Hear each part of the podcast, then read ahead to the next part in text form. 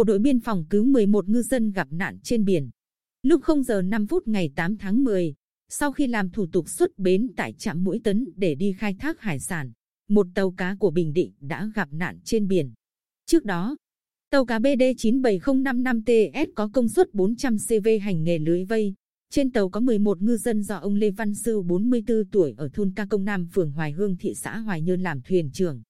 Khi đi qua khu vực tượng đài Trần Hưng Đạo, tàu cá này đã va phải tàu chìm do bão hồi tháng 12 năm 2017 nhưng chưa trục vớt, khiến phía bên hông tàu bị hư hỏng nặng, tàu chìm hoàn toàn. Ngay sau khi nhận được tin báo, đồn biên phòng cửa khẩu cảng Quy Nhơn huy động cano cùng cán bộ chiến sĩ có mặt kịp thời đưa 11 ngư dân vào bờ an toàn. Hiện sức khỏe các ngư dân đã ổn định.